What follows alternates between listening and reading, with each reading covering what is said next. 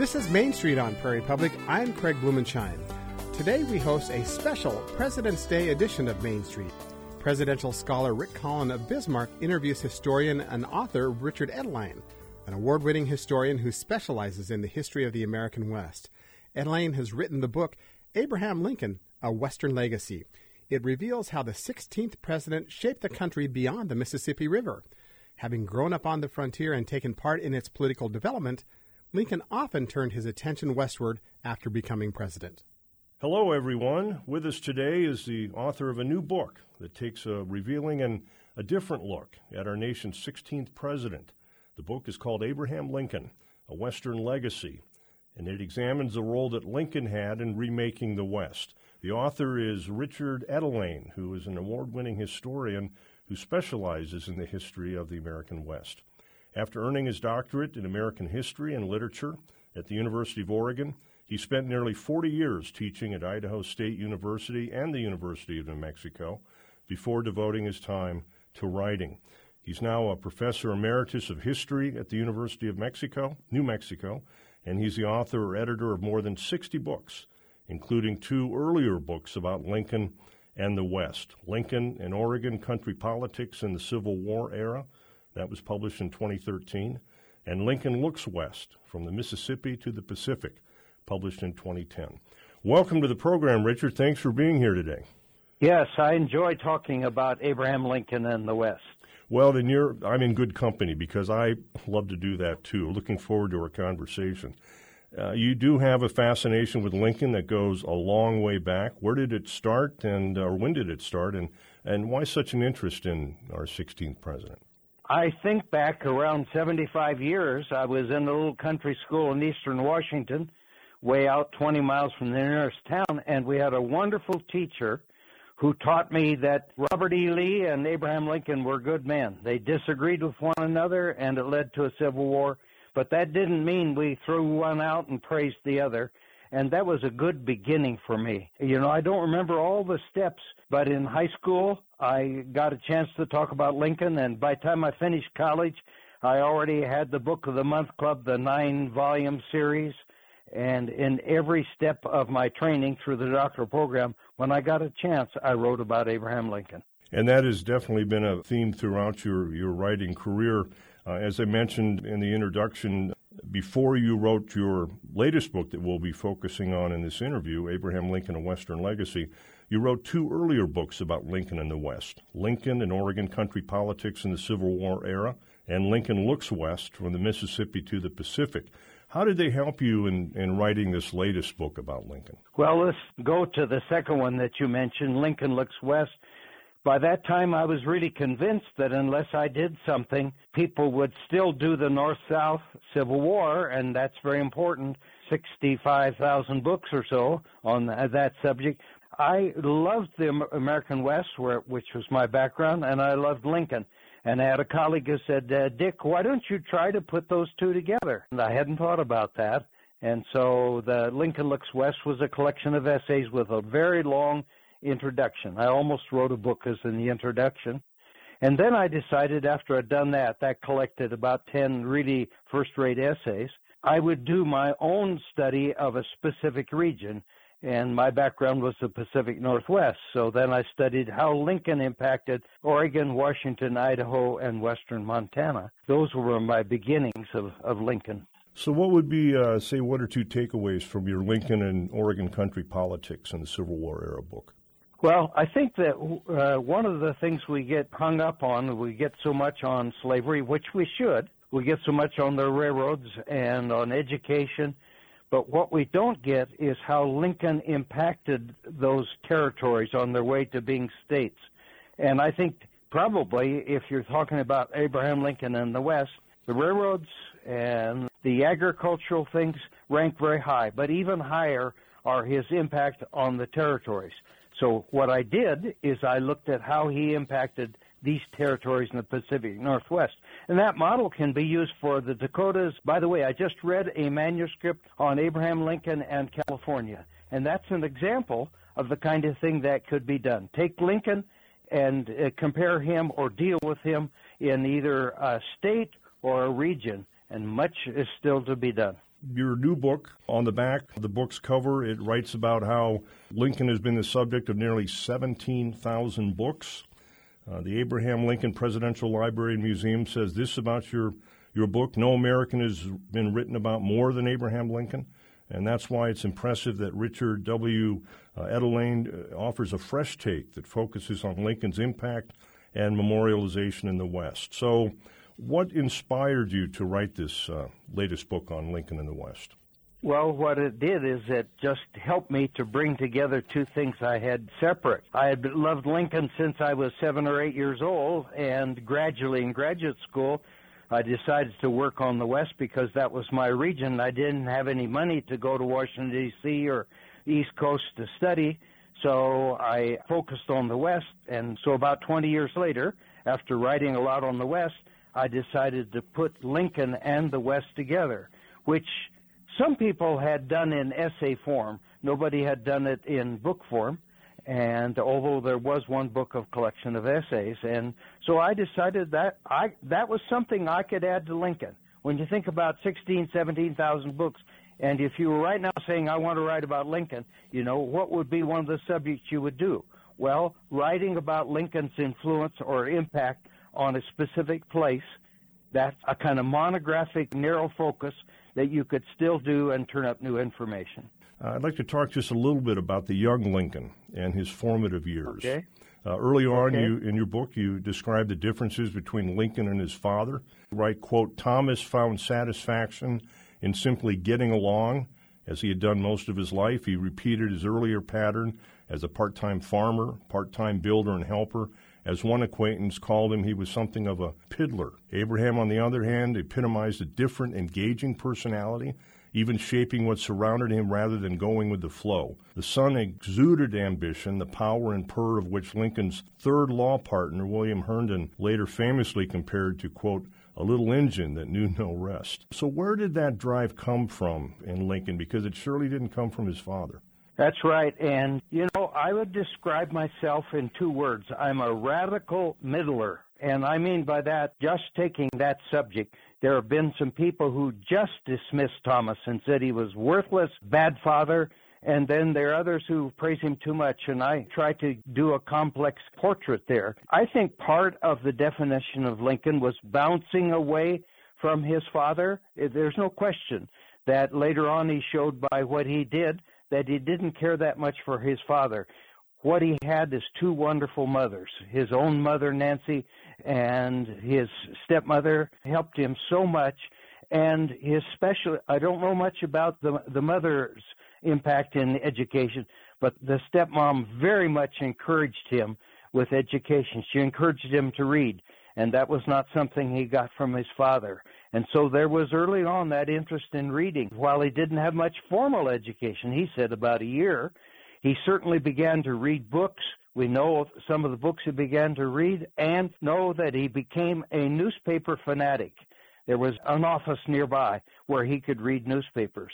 And I think the reading of those newspapers early on really gave him a broader knowledge and a thirst for something beyond the outbacks of southern Indiana. And his mother, I believe she died when he was nine, but his stepmother survived him. Yes, and you know when he uses that word, I owe uh, everything to my mother. I argue that we really don't know which mother he's talking about because he loved his early mother, biological mother, but his stepmom was really an encourager of him. And everybody said that she was a wonderful, wonderful person. So he got that encouragement. He went through the loss of his own mom, the loss of his younger brother, and the loss of his sister fairly early in her first childbirth. Well, that meant he was the only one surviving, and she was very encouraging of what he was doing. So that stepmom, to me, maybe was even more the encourager than his own mom. Now, Lincoln served very briefly in Congress. He had just one two year term in the House. He represented Illinois as a member of the Whig Party from 1847 to 49. He was the only Whig member in that nine member Illinois delegation. And one of his actions in that Congress, he was quite critical of President James Knox Polk's handling of the Mexican War. In a speech he delivered in the House chambers in early 1848, you write that he was, quote, surprisingly aggressive in his criticism of Polk. He accused the president of what he called the sheerest deception. And what was that about? You know, uh, the reason I say that is because if you look at the later Lincoln when he's in the presidency, he's much more willing to work both sides of the kind of issue. Here, he was really uh, flying his political arms. And you know, we Americans don't know much about the Whigs because they're they're reacting to uh, Andrew Jackson when they get started in the early 30s, and they're ending by the early 50s, and that meant that Lincoln was sort of 20 years. And in the in those four two years that he was in Congress, he was toward the end, and there was no question that the Whigs were fighting the possibility of being outnumbered by the Democrats and pushed aside. And I think he was very partisan. And so he was attacking the opponent, the Democrat. Uh, and he had heard some things critical of Polk and he uh, accepted them. And so when he began in December and in January of that first year, in 47, he is very, very critical. Interestingly enough, here again is the middle of the road. He can be anti Polk and the war, but pro military and supportive of the soldiers. So there was that double thing happening right there in the early part of his life. As we talked about, Lincoln grew up on the frontier. He took part in its political development, and he turned westward naturally once he was elected president in many ways. Uh, 1862, of course, is a big year. He's one year into his presidency, and he signs into law three bills that had major impacts on the West the Homestead Act, the creation of a Department of Agriculture, and the Land Grant College Act, better known as a, a Morrill Act. Let's talk a little bit about uh, each one of those. The Homestead Act, uh, what exactly did that do? What kind of impact has that had? You need to understand Lincoln's philosophy at this point.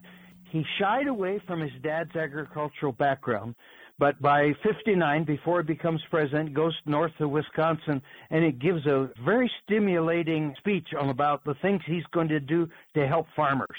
And remember, if you're a pragmatic politician, most of your votes are going to come from farmers. So one of the things that Lincoln wants to do, and remember this is going to be the second election of a Republican because they had lost in 56. So he's looking for things that he can do to bring voters into the Republican Party.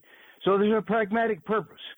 But he also really uh, morally believes that you ought to support farmers and you ought to support the military. So he believed that not only did you help farmers, but you would help soldiers.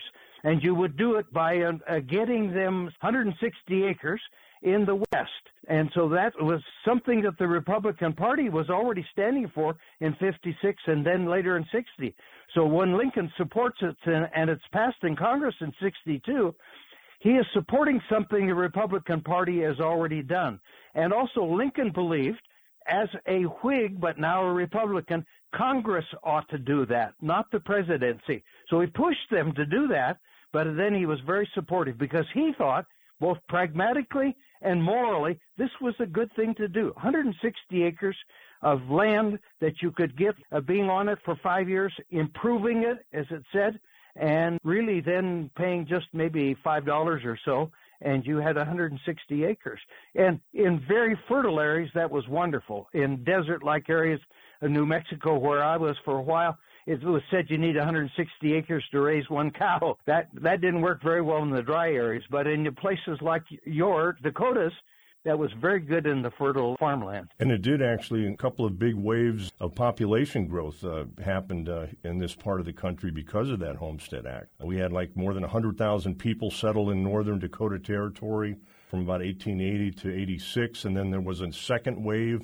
that came in toward the end of the 19th century into about 1915. It, it's intriguing when we think about uh, the say 35 years from the end of Lincoln's life to 1900 and those policies were in effect. But the largest numbers of homesteaders were in the period from 1900 to 1920. And part of it was not only would they have the grassy green areas of Dakotas, they would have the newly irrigated areas. So that opened up uh, Idaho and Utah and parts of California that were dry, but now they had irrigation possibilities. So that really brought in a new group. And how about the Land Grant College Act, also known, better known actually as the Morrill Act? What did it do exactly? What was its impact? Well, think about this. That means that every state, now not a territory, but state, every state would get 90,000 acres because they get 30,000 for every member of Congress. Since every state had two senators and at least one congressman, they got 90,000 acres. That meant a lot because they could use that then to sell and to support colleges, land grant colleges, as they call, uh, called them. There was some wincing in the West about that because you could take the 90,000 acres. It didn't have to be in your own state. It could be an, just government land in the United States. Well, the most open areas were west of the Mississippi. So that meant that Massachusetts could take its 90,000 acres in the west someplace and then use that for investment. Well, what it did is it established what are land grant institutions. I can't remember whether Fargo is a land grant institution. They very much did things to support agriculture and to bring farmers into education. You are right. North Dakota State University in Fargo is a land grant college. Actually, when it uh, opened in the late 19th century, it was initially called North Dakota Agricultural College. And then there was a vote uh, in 1960 statewide where the uh, North Dakotans voted to change the name to North Dakota State University. Now, he also pushed for a transcontinental railroad, supporting legislation in Congress to achieve that goal. And of course, that was a big, uh, huge development as well. Right. And that goes back quite a ways. Uh, when Lincoln was a, a, very successful lawyer in Illinois, as he was building his political background and also doing quite well as a lawyer, he was a lead lawyer for Illinois Central, and Illinois Central was expanding. What really Lincoln pushed for in 1862 as a president, he'd already pushed for within Illinois because the Whigs were really strong on internal improvements. By the way, it didn't work very well in Illinois, but Lincoln pushed for it, and part of that was connection and linkage with the railroads. And then he became a railroad lawyer. So he knew a lot about railroads before he went into the White House. But again, he wanted Congress to pass that, and then he signed it. And he thought that by this time, you see, California had become a state in 1850, and he was a little bit afraid and wincing that if you go all the way from Illinois to California, we might lose California. And there were rumors in the 1861 62, after the Southerners went out, that maybe a place like California would go with them, even though it was a free state. So he wanted, in a way, to connect the North as what he had wanted with a place like California and later Oregon, and he could do it through the railroads. So he really pushed for that railroad in 1862, then renewal in 64, and it, part of that connection was to develop the West and to connect the West with the rest of the country.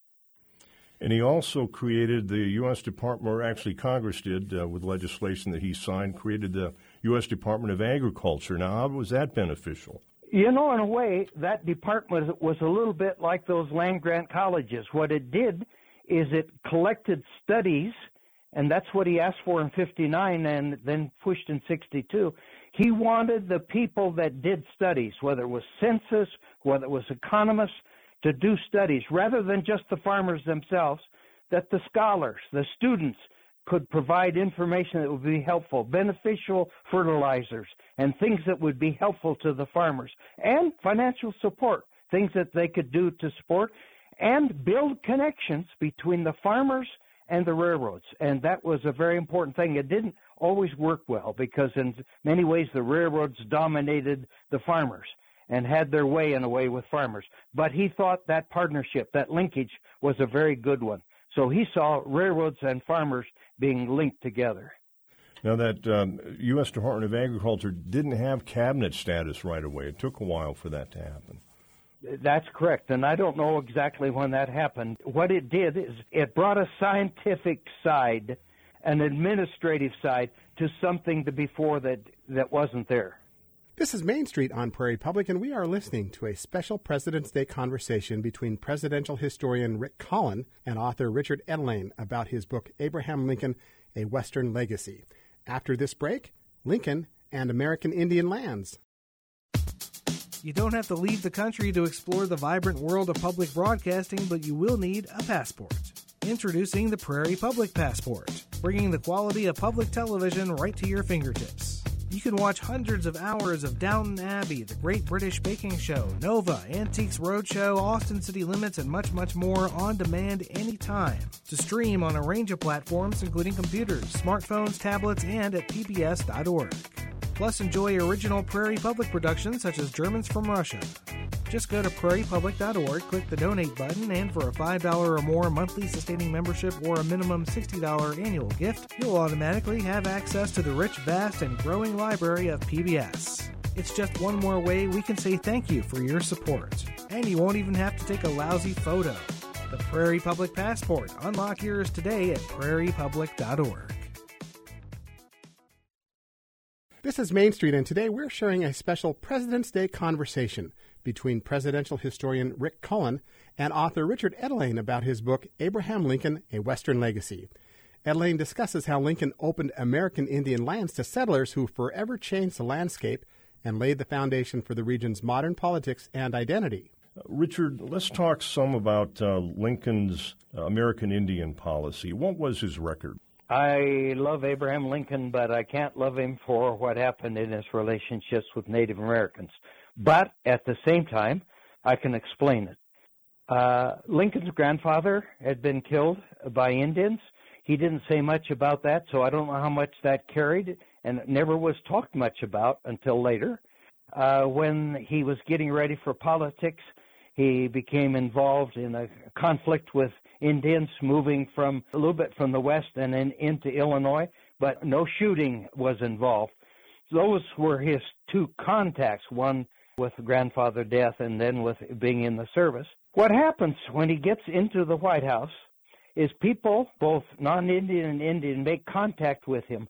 But you know, if you look at a day by day record, Lincoln sometimes is sending anywhere from 20 to 30 to maybe 40 telegrams per day. And they're almost all dealing with military and the Civil War so that what his life was is so full of trying to win a civil war that he didn't see Native American experiences tied to that. And so when uh, Indian leaders would contact him or people who were supportive of Native Americans or indigenous people, as we're saying now, he said, Yes, I will, as soon as I am able to do something, I will do something.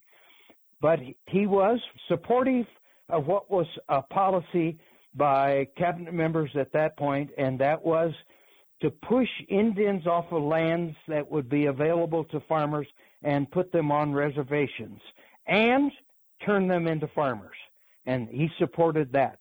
So what you see is Lincoln was fairly uh, supportive of what was happening now. When we look back on it, our 150 years later, we think that he was very anti-Indian. Well, he wasn't anti-Indian, but he didn't do things to help them.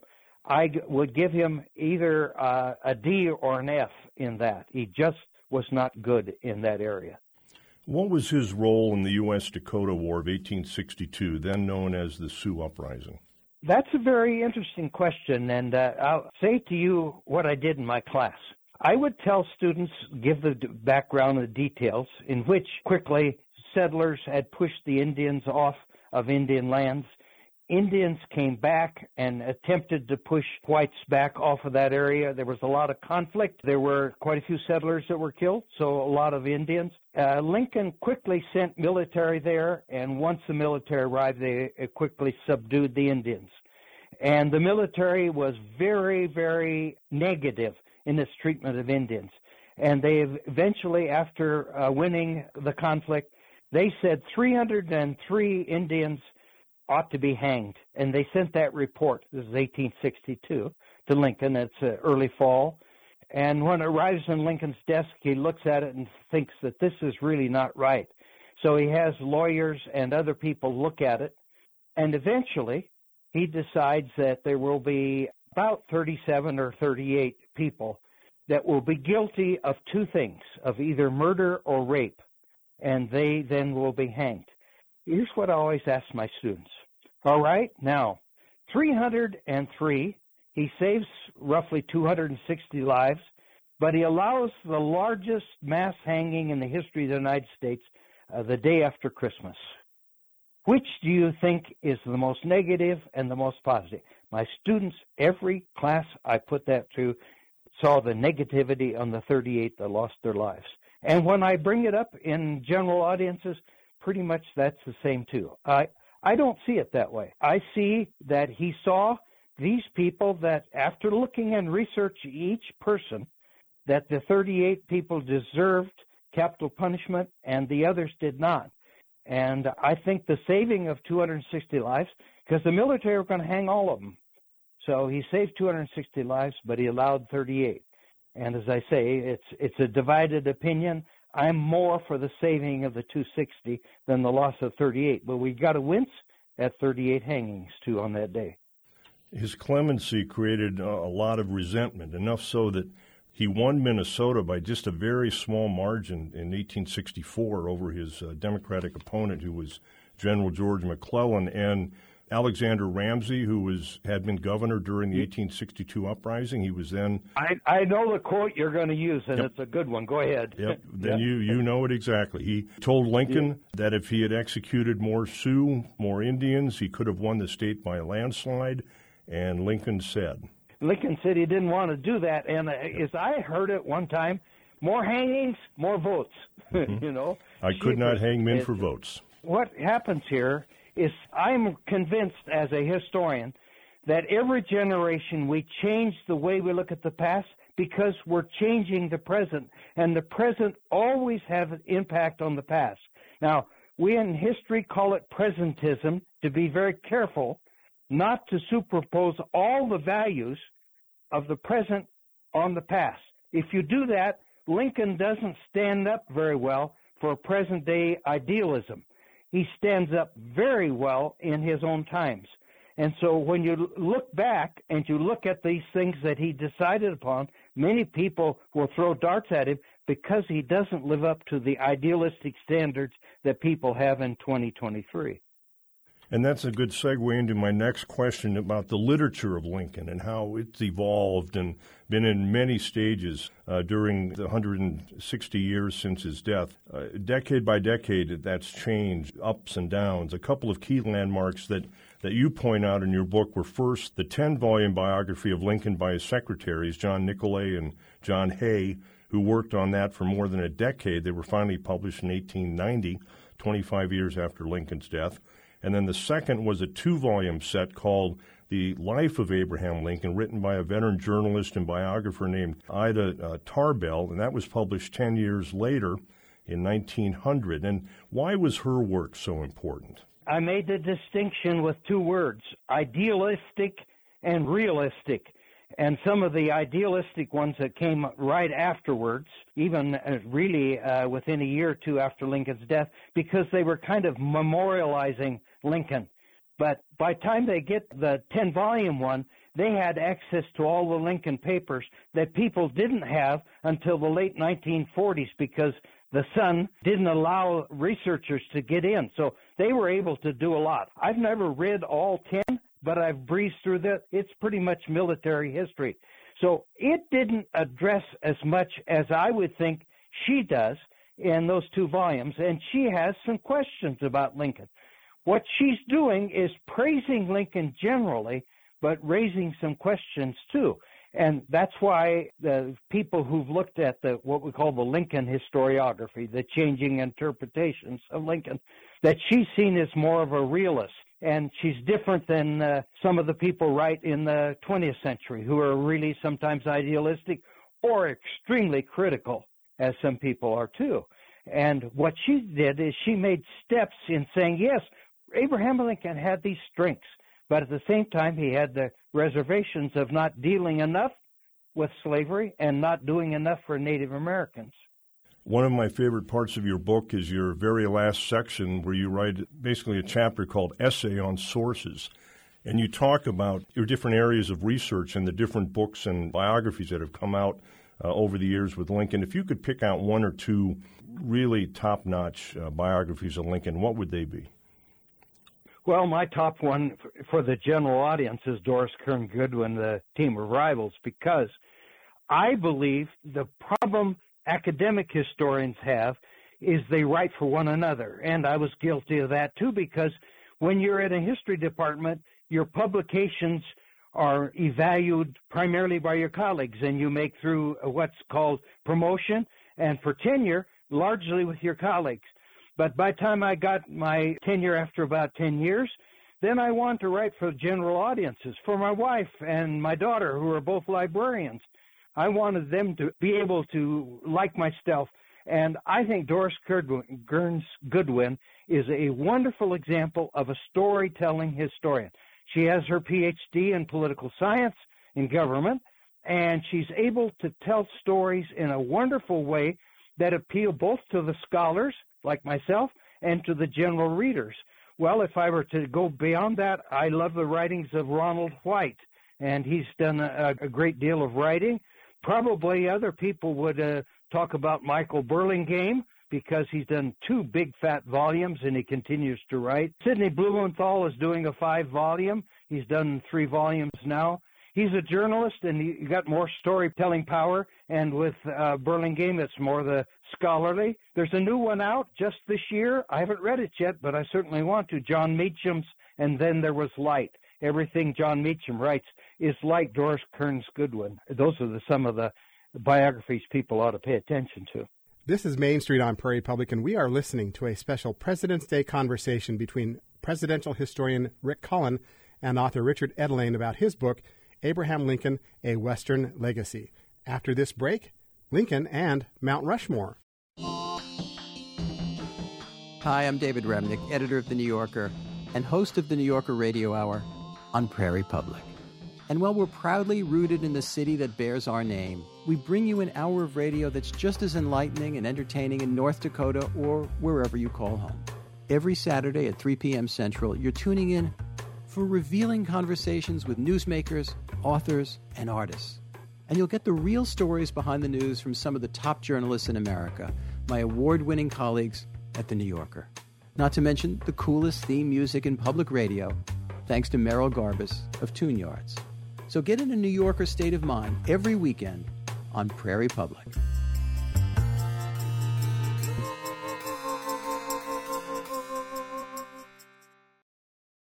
This is Main Street on Prairie Public, and we continue a special President's Day conversation between presidential historian Rick Collin and author Richard Etulain about his book, Abraham Lincoln A Western Legacy. We continue the interview with Collin talking to Etulain about the history of Mount Rushmore in South Dakota and, of course, President Lincoln. Let's talk about Mount Rushmore.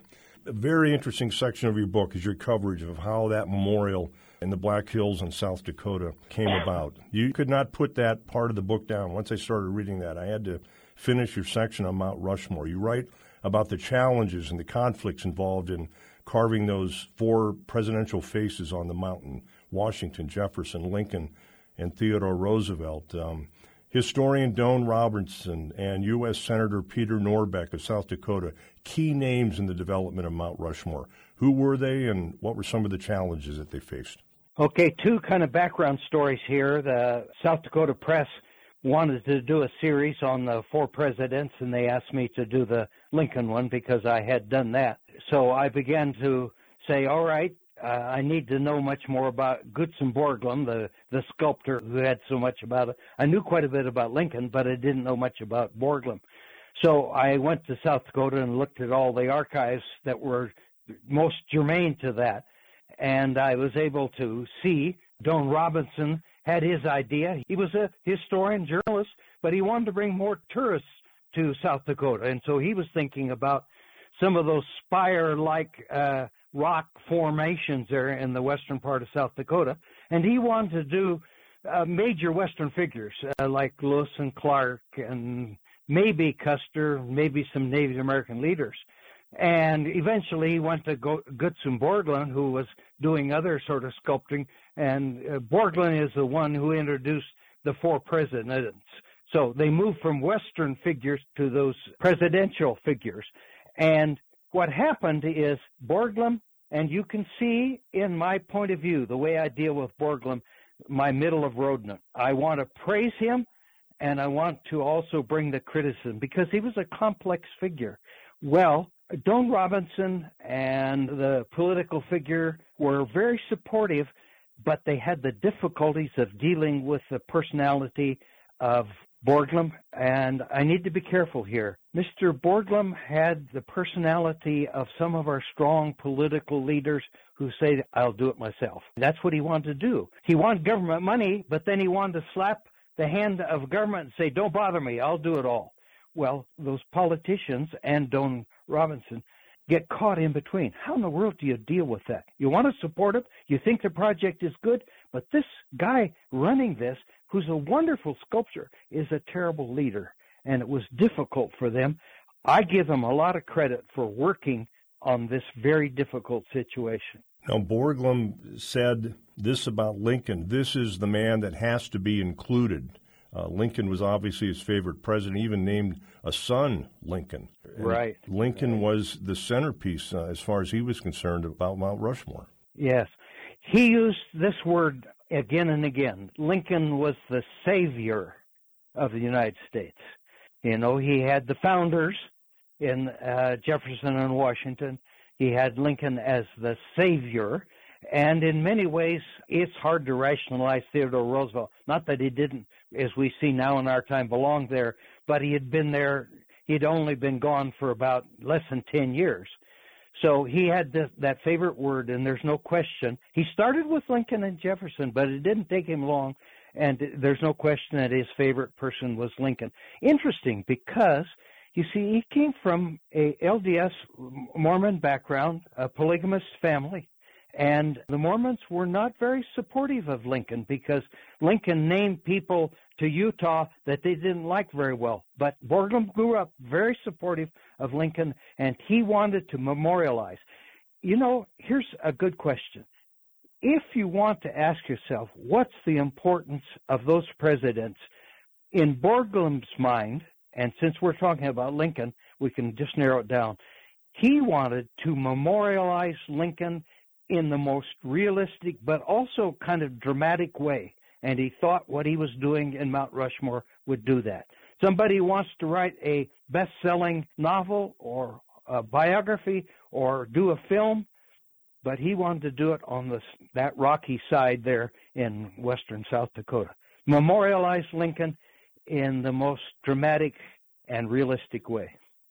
And it's interesting to read in your book that he was, uh, Borglum was actually quite critical of the Lincoln Memorial in Washington, D.C., which so many of us praise. Yeah. Why was he so critical of the Lincoln Memorial?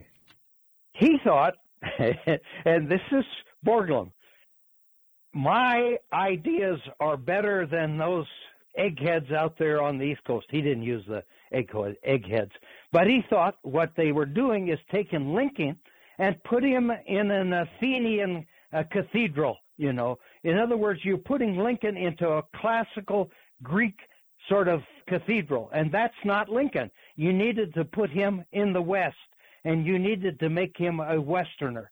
Well, you know, he did have an idea that was never finished. He wanted those heads to come down and have the bodies, but they never got down to that in the Mount Rushmore and it would have been interesting what kind of clothing he would have put on Lincoln. When he did the earlier Lincoln things, he made Lincoln not look like an outback, but at least a frontiersman, not a person in the midst of a kind of artistic cathedral.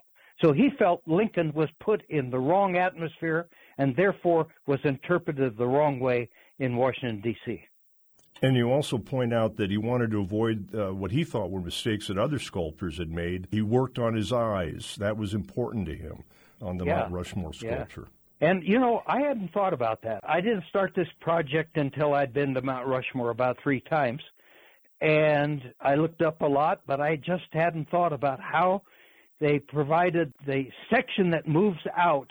It's about eight inches one way and maybe a couple feet the other way and eh, when I was there the last time, yes, you look up there and you can see an expression in the eyes that was much more lively than quite often the, the dead eyes of a lot of sculptures. And he also wanted to make sure that there was the right side being impressive more than the left side because Lincoln quite often tried to get the photographs where they got his right side because he thought that was his better side. And so he wanted to emphasize that.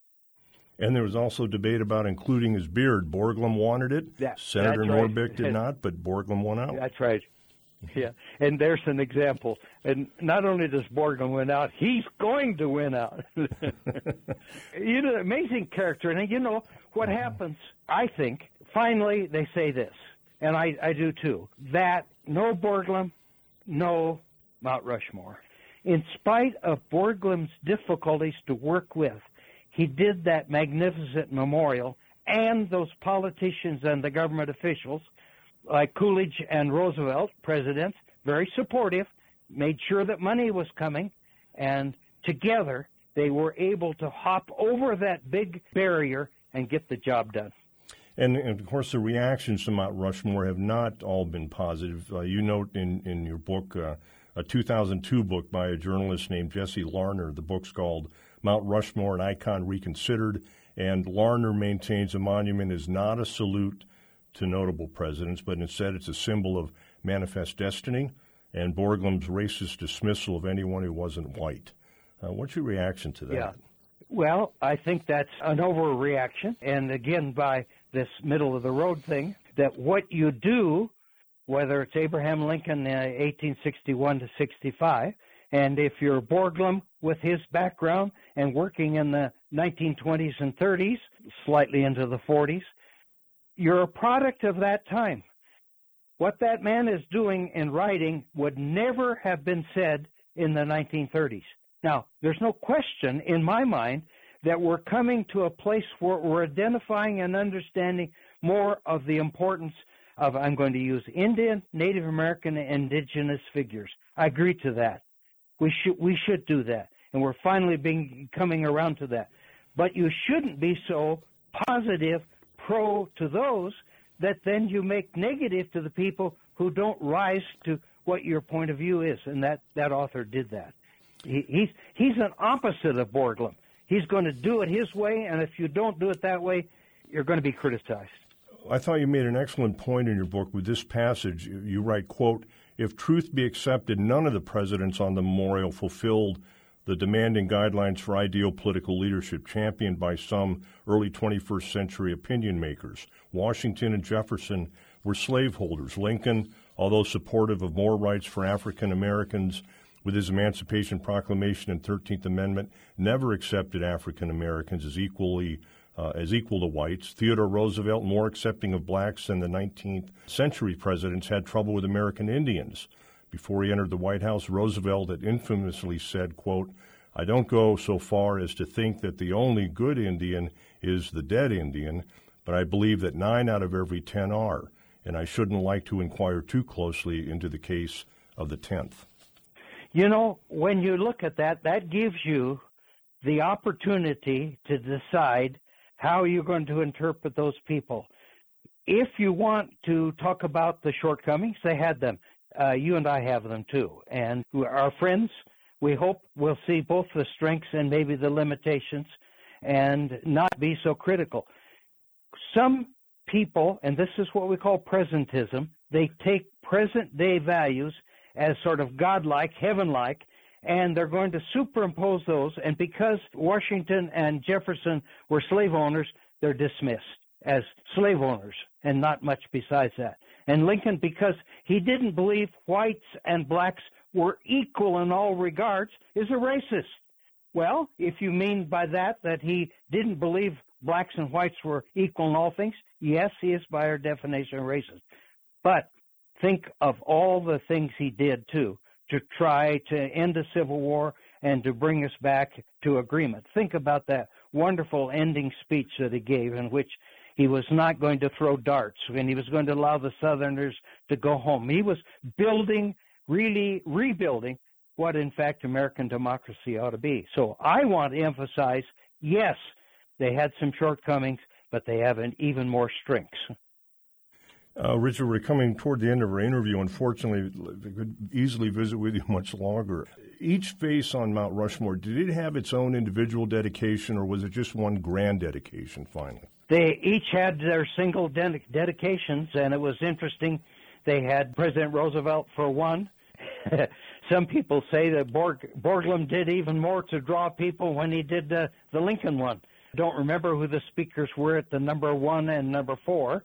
So at the Washington and uh, Theodore Roosevelt, I think Borglum did Roosevelt also. So there were there were individuals. They didn't do one where they did all four of them. They did the individuals, and uh, they had hoped to do some other things, but of course Borglum dies, and they don't get funding to finish everything as uh, Mount Rushmore was being uh, developed over the years, it was a huge tourism attraction. My my father-in-law, Dean Winkshire, he grew up in Wildrose in northwest North Dakota in the 20s and 30s, and I remember he used to tell me that he remembered several times when his parents would get in the car and they drive to the Black Hills to see how the work on on Mount Rushmore was progressing. I think if you go there with a middle of the road approach, you will see things there that dramatize our history in a very positive way. I realize that Native Americans have a point that some of that land was taken from them. I realize that, and I accept that as a drawback. But I also see this as a memorialization that I think is very positive. And then just this quick side note as we wrap up our, our talk on Mount Rushmore here. The last living carver, I was reading this as I was doing uh, preparation for the interview. He died November 2019 at the age of 98. Nick Clifford, he was from nearby Keystone, South Dakota, one of the nearly 400 men and women who worked to carve those images on Mount Rushmore during the 14 years it took to complete. He worked there from 1938 to 40, and he earned a grand total of 55 cents an hour. Can you imagine what we know about Borglum? How it would have been a challenge to work with him when he would have pointed his finger and said, "Do it and get it done." And uh, his son Lincoln seems to have been a model of liking his father and working for his father. So you see the positive side of Borglum, and I want that emphasized. No Borglum, probably no Mount Rushmore. So, as we wrap up our interview today, what do you think is the most important takeaway or two from, from your book, Lincoln, A Western Legacy? Well, the relationship of knowing that Lincoln's ties and links to the American West are very important. Don't overlook them. Don't forget the North and the South because slavery was there. But do remember that Lincoln was so much involved with the West because he was afraid slavery would go to the West it didn't want that to happen. And so probably the major thing at beginning was Lincoln wanted to save the West from slavery. And I think it's important to see that Lincoln was a forward-looking guy. He saw the West as future, and he was uh, attempting to develop it. Have you had any other books come out since Lincoln: A Western Legacy was published in late 2020? I have four new books coming out this year. So uh, you are busy. Two academic, two academic books and two memoirs. So it's uh, that's my life. Two still an academic, but also writing for the general public. That's wonderful. what are the memoirs? Uh, the memoirs are growing up on a Basque sheep ranch in eastern Washington, and I'm a lifetime evangelical. And I went to a college, Northwest Nazarene College in Nampa, Idaho, and so I wrote the memoir. But I'm doing that privately because that wouldn't have as much of an appeal. But the memoir uh, about growing up on the Basque Sheep Ranch, Washington State University Press, because that's where it is in Eastern Washington, is going to publish it next month. Where can people go to find out more about your work and all the books and other writings you've been publishing over the years? That'll be 61, 62, 63, 64. I'm in the 65. If they go to Amazon, pretty much all are on sale. And I'd like to thank my guest today, Richard Etulain, author of Abraham Lincoln, A Western Legacy from the South Dakota Historical Society Press. Uh, thank you, Richard. Really uh, have enjoyed uh, uh, visiting with you today. My joy. Thank you. I'm Rick Collin. Thanks also to all of you Prairie Public Radio listeners for joining us today. Our thanks to Bismarck based presidential historian Rick Collin and author Richard Etulain, author of the book Abraham Lincoln A Western Legacy. Dakota Datebook is next. Support for Prairie Public is provided by Touchmark at Harwood Groves Fargo and on West Century in Bismarck. Touchmark offers maintenance free living so residents have more time to enjoy what they love. Fresh prepared meals, health and fitness club, and a full calendar of events with friends nearby. Learn more at touchmark.com. This is Dakota Datebook for February 20th. In February of 1912, the city of Minot celebrated the new library in town. After funds were secured with money from the New York philanthropist Andrew Carnegie, construction quickly followed. Carnegie offered $15,000 for the construction, with additional money from the Minot Women's Literary Club for furniture and decorations. A beautiful building was built. Focal points were a fireplace and a copy of a famous painting, Hope, by the pre Raphaelite artist Edward Burne Jones. The opening celebration took place on February 19th and included speeches by the head of the library board and city council. Several musical performances entertained, and punch was served to end the evening. At the time of the opening, the Minot Public Library had a bright future. The library already had more than 3,000 borrowers, the third highest in the state. 60% of the library books were fiction, and its collections also included 47 different magazines. The building's construction and furnishings were praised, and it was described as well lit, with the books easy to reach and plenty of tables and easy chairs. On this date in 1932, 20 years later, the library celebrated its growth. One of the many librarians, Catherine McSherry, believed that the library had never served as many people as it did then. Unemployment, due to the Great Depression, was undoubtedly a factor in bringing in large numbers, with many unemployed persons using the library to study.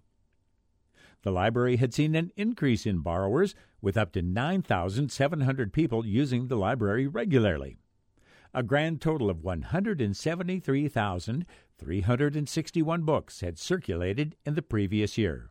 Though the purpose of the library has changed since its opening, and undoubtedly has changed more since the 20th anniversary, the Minot Public Library still stands as a popular place for Minot residents.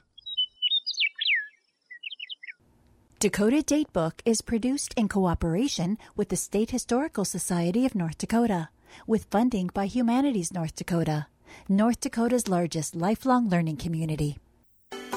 Hi, I'm Dave Thompson. Join me Tuesday for Morning Edition on Prairie Public.